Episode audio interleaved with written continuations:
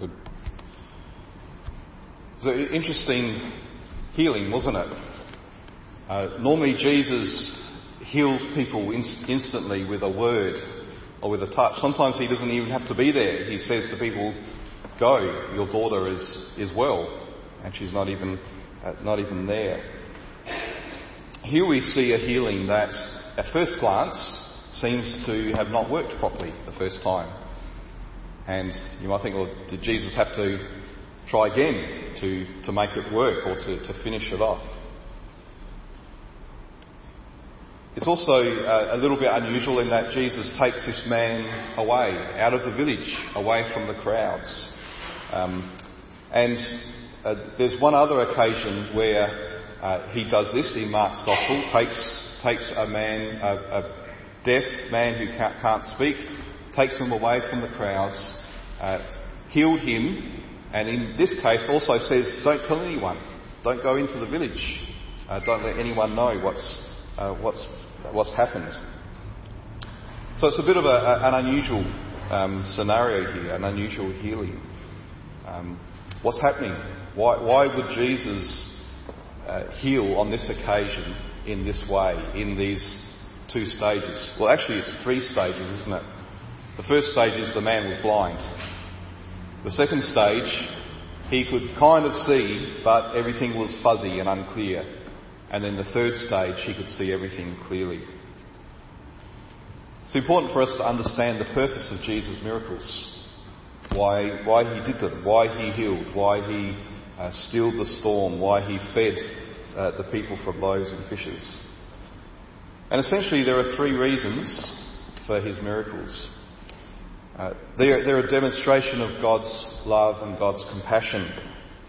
God's heart is towards the downcast, towards the poor, towards the oppressed, towards those who are under the, the power of sin and the curse.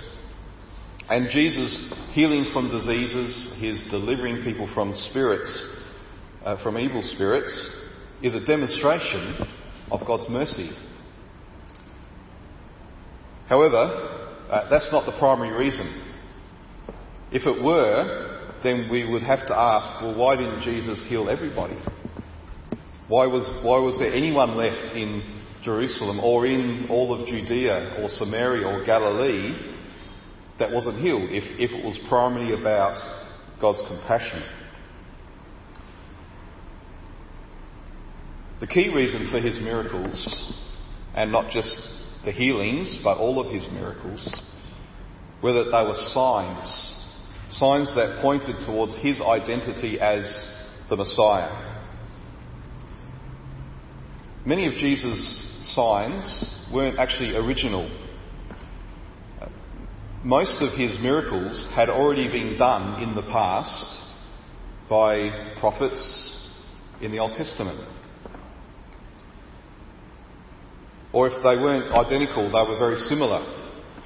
When Jesus was on a number of occasions crossing the Sea of Galilee and he, he enabled his disciples to pass safely to the other side and save them from the winds and, and the waves, that was kind of a, a, a, reminder of the Old Testament miracles of the people of Israel passing through the water and being kept safe by God. In the Old Testament, there were two great waves of miracles or signs. There was a big wave at the time of Moses and Aaron as the people of Israel were being delivered out of Egypt and brought into the promised land. And then there was a second big wave of miracles at the time of Elijah and Elisha. But then there was a third great wave. Maybe we could call it a tsunami when Jesus showed up. And uh, not only did he perform a few signs and miracles, but he, he duplicated all of the, or many of the signs and miracles from the past as a way of saying, well, actually, I am, I am the one to which all of those pointed. I am the fulfillment of, of all of that in the past. And it's a way of him saying, well, I'm, I, I've come in fulfillment of what Moses said So he performs miracles like Moses. And I've come in fulfillment of what the prophets said. And so he performs miracles that remind them of the miracles of Elijah and Elisha. Elijah, kind of the, the, the key prophet who sums up all of the Old Testament prophets. And we'll see that next week when Jesus is up on the mountain talking with Moses and Elijah. So his miracles are signs pointing to his identity as the Christ, as the Messiah. But also, his miracles often had a teaching purpose. They were parables that illustrated something of the nature of his ministry or the nature of the kingdom of God. And this is one of those parable miracles.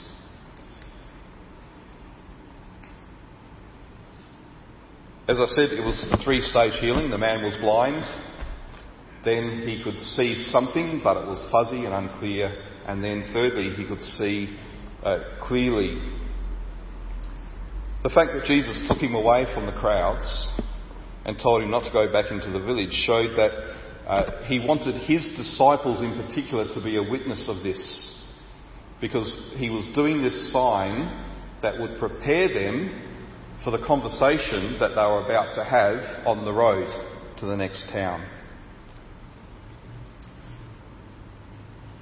So, as they're walking on the road to Caesarea Philippi, Jesus asks these two questions Who do people say I am?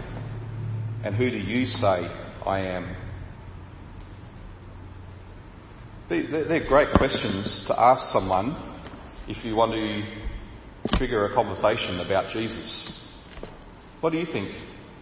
Who, do you think Jesus was? Have you heard anything about him? Have you read anything about him? What, what, what's your view? Uh, a few years on campus, uh, if we could have the graphic up, thanks. Uh, we, we did a survey. It might be a little bit hard to read, the text is a bit small there. It was a public survey, and the question we had up on a big banner is, Who do you say I am? And we were asking people, What, what do you think? Who, who, do you think Jesus is or Jesus was? And we gave people nine different options, uh, four of which are true according to the scriptures. So he's the Son of God come as a man. Uh, he is the Jewish Messiah. He is uh, the judge of humanity, and he's the one who took God's wrath in our place. Uh, then we gave him a few other options based on uh, the, the, popular responses when this kind of survey has been done uh, in the past in other situations. Um, interestingly, 19% of them opted for other.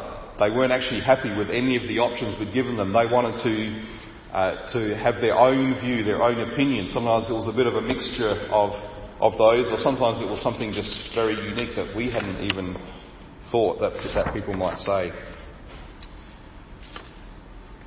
Now, you might think it's a positive thing that 27% of participants said that Jesus is the Son of God come as a man.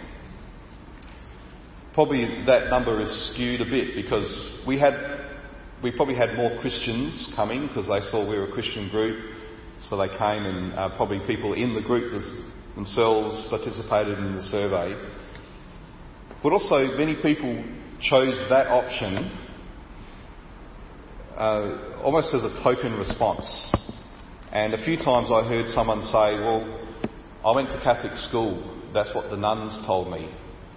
So that, that's, that's what they've heard, and maybe they're thinking, well, this is what this is what they want me to say. This is the right answer, and so they they said, "He's the Son of God."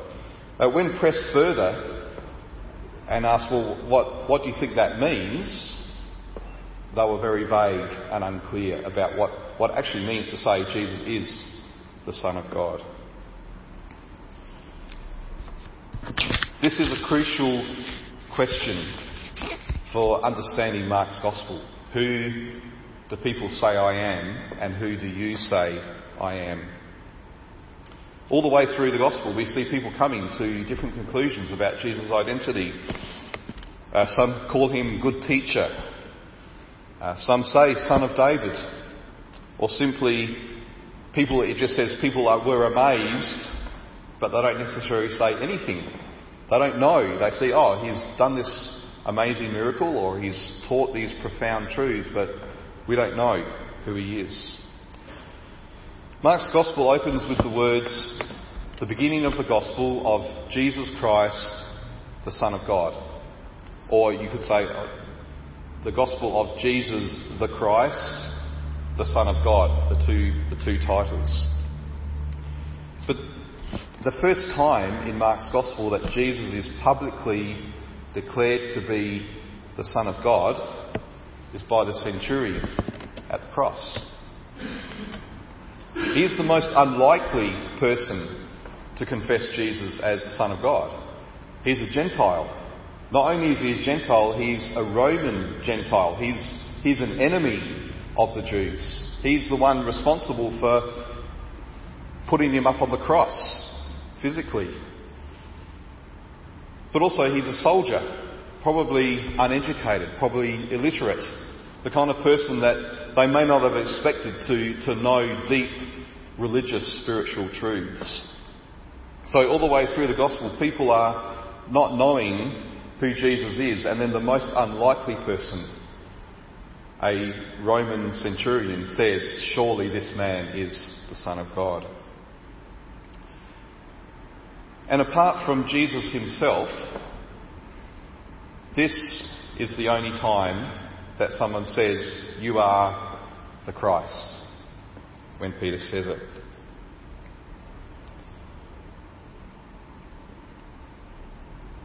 As, as we see, see Jesus travelling, as we see him teaching, performing his signs, we see him saying to the people he heals, Don't tell anyone.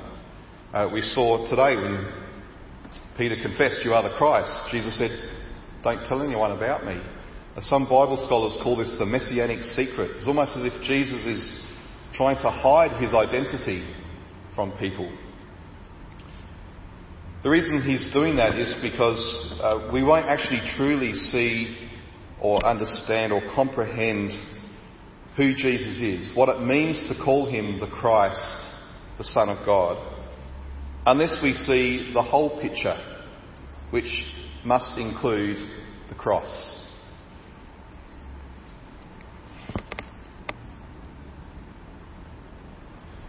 We, if we just look at his teaching, we'll call him Rabbi good teacher. If we uh, only look at his miracles, we might say, well, he's a prophet. If we just look at him riding into Jerusalem, as the crowds did, we might say, he's a king. He's the son of David. He's come to save us from the Romans. But to see Jesus clearly and fully, we need to see the full revelation of him that the Father gives as we see him go to the cross and the resurrection as we see him suffering, suffering, rejected by his own, crucified and risen again. Jesus only completed his role as Messiah once he had gone to the cross in humble obedience to the Father. This, that was the revelation given to the centurion at the cross. And the fact that it was a centurion who otherwise would know no different, shows that it must be, it's not something we work out. We don't deduce Jesus' identity, it's something that is revealed to us by the Father. So the people, seeing Jesus teaching, seeing him do his signs and miracles, uh, in Jesus' words, were seeing but not perceiving. They were hearing but not understanding like this man who had some kind of vision, but it was fuzzy and unclear. He could only make a guess that the walking trees he saw were actually people. Left to our own reasoning, with all our biases and prejudices, prejudices and our ideas about who we want Jesus to be, we'll never see him clearly. We'll choose to only look at one part of the story, the part that allows us to make a custom made Jesus that suits us and what we think he has to be for us. but it won't be the real Jesus. However, when Jesus makes himself known, we see him clearly. When he says to his disciples, Who do you say I am? He's not implying, well, the crowds, they're, they're just a bit thick. They can't work it out. But I know you're smarter than that. So let's see if you can come up with the right answer. He's not saying that. They are the ones to whom he is making himself known. Uh, at the start of the gospel, he's, when he's talking about parables, he says, To you has been made known the secrets of the kingdom of God, but, but not to them, not to the crowds. He had shown them his glory. He had taught them about his Father and about his mission to do the Father's will. And so Peter's correct answer, you are the Christ, wasn't because Peter was smart, it was because it had been revealed to him by the Father. But even Peter was on the right track. He said the right word, you are the Christ. He still didn't comprehend what that statement meant. He could not see how Jesus could possibly be the Christ if he's going to go to Jerusalem and be rejected and be mocked and be crucified. But the cross wasn't just one aspect of Jesus' work, it was, it was the focus of Jesus. If we don't have the cross, we don't have a part of Jesus, we don't have Jesus at all. Peter had to see that, yes, if you're going to say I'm the Christ, you have to embrace in that me going to Jerusalem, being crucified and rising again. There's a group of people who call themselves red letter Christians. Uh, there's a, a, number of well known uh, Christian leaders, uh, mainly in the US, who are part of this movement. And uh, these red letter Christians, in their own words, say they want a Christianity that looks like Jesus again. They say the church has lost its way, they've lost sight of the real Jesus. We want, we want a Christianity that looks like Jesus. They call themselves red letter Christians because they focus in on the teaching, the words of Jesus in the Gospels, which in some versions are printed in red. And they especially focus in on the Sermon on the Mount. Say, well, here is where Jesus teaches us uh, how we should live, how we should follow him. But Jesus' focus wasn't on the Sermon on the Mount. He never says, Do you remember what I said way back then when I first started my ministry? All of this teaching of the law. He's not calling them back to remember his sermon. Uh, he's calling people to look forward to see where he is heading, which is the cross. Jesus set his face towards Jerusalem. For him, this was the heart of his mission and he called his followers to focus on that. So a Christianity that looks like Jesus is a Christianity with the cross at the centre, not our attempts to follow his moral or ethical teaching. So Jesus rebukes Peter uh, for not understanding, not comprehending that it must in, involve the cross. But then he, he calls the crowds the, the crowds are probably all following them as they're walking down the road, but he, here he stops and he wants the whole crowd, everyone to hear what he has to say next. And his response is, I think, a bit intriguing. After all this talk about who do people say I am, how do people perceive me, um, and how do you perceive me, who do you perceive me to be, and after rebuking Peter for thinking he could understand Jesus by using human reasoning, we, we might expect him to say to the crowds, if anyone would come after me, let him correctly understand my true identity. What it means for me to be the Messiah, what it means for me to suffer. That, at least in my thinking, would be the logical flow, because he's talking about people's understanding of his identity. But his call to the crowds is different. He doesn't address the fact that people, including Peter and his disciples, didn't yet understand him and his mission, but he goes right to the heart of why they couldn't understand it, why they couldn't see Jesus clearly. He said, If anyone would come after me, let him deny himself and take up his cross and follow me.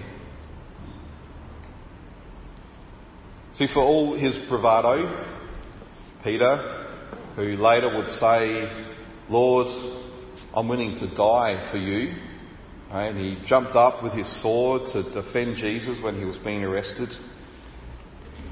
For all of this, he's actually ultimately concerned with his own welfare.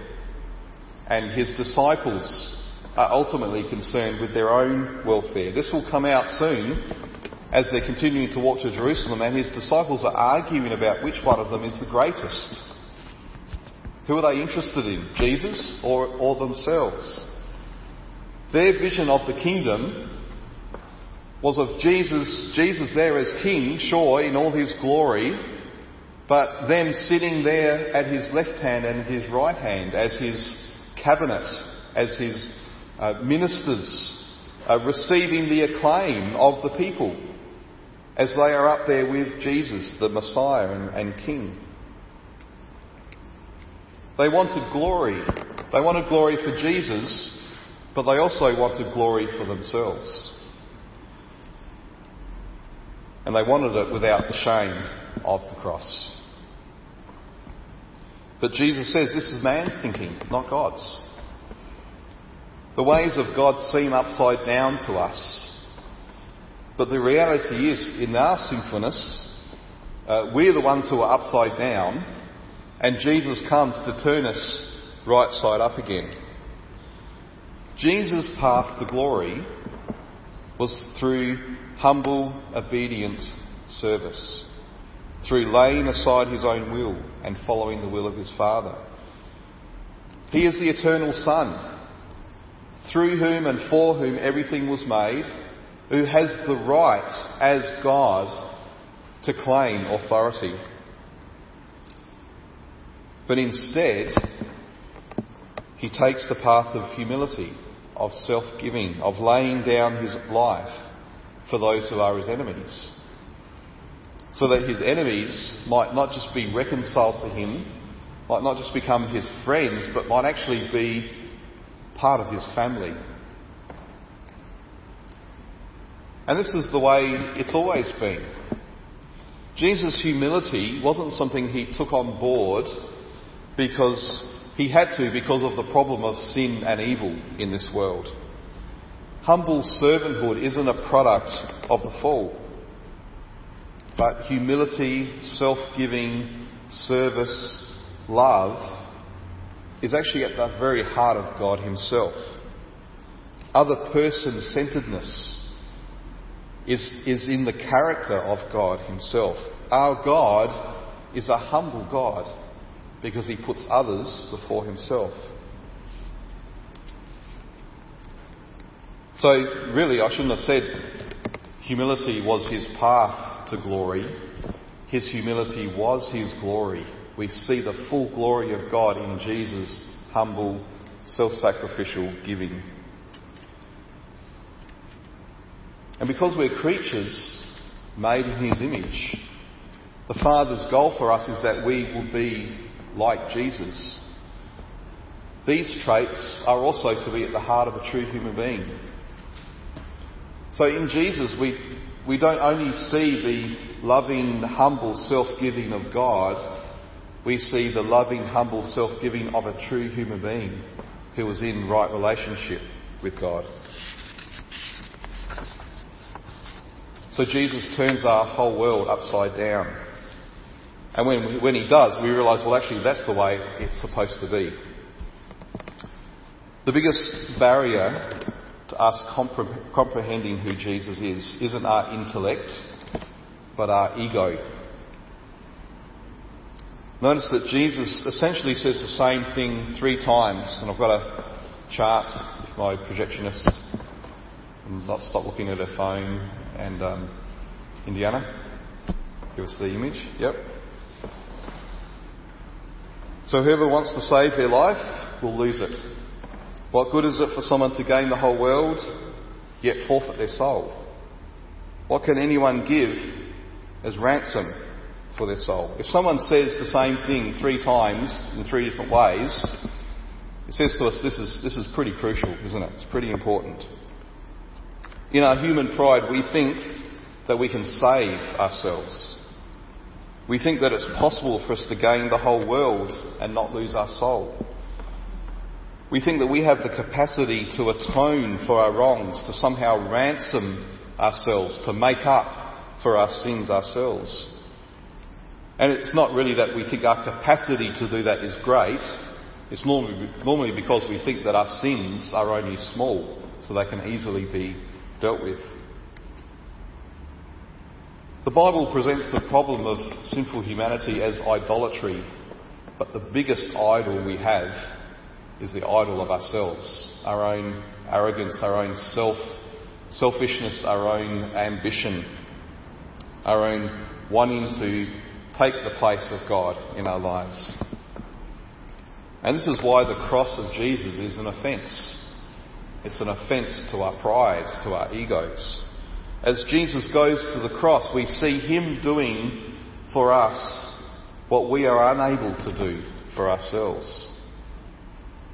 There's nothing a person can give to ransom their soul from sin and from the grave. Jesus goes and He does that on our behalf. We can only stand helpless and watch him as he does that in our place. The cross declares our help, helplessness, our emptiness, and our desperate need of mercy. To deny ourselves, to take up our cross and follow Jesus means our ego must die.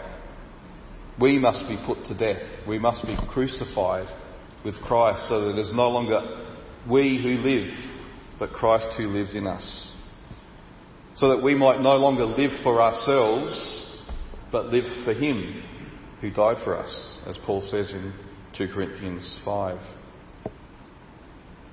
Jesus' solution for us is not to hype us up or build up our self confidence, but to take us with Himself to the cross to crucify our selfish desires and to raise us into new life as citizens and sons of the kingdom.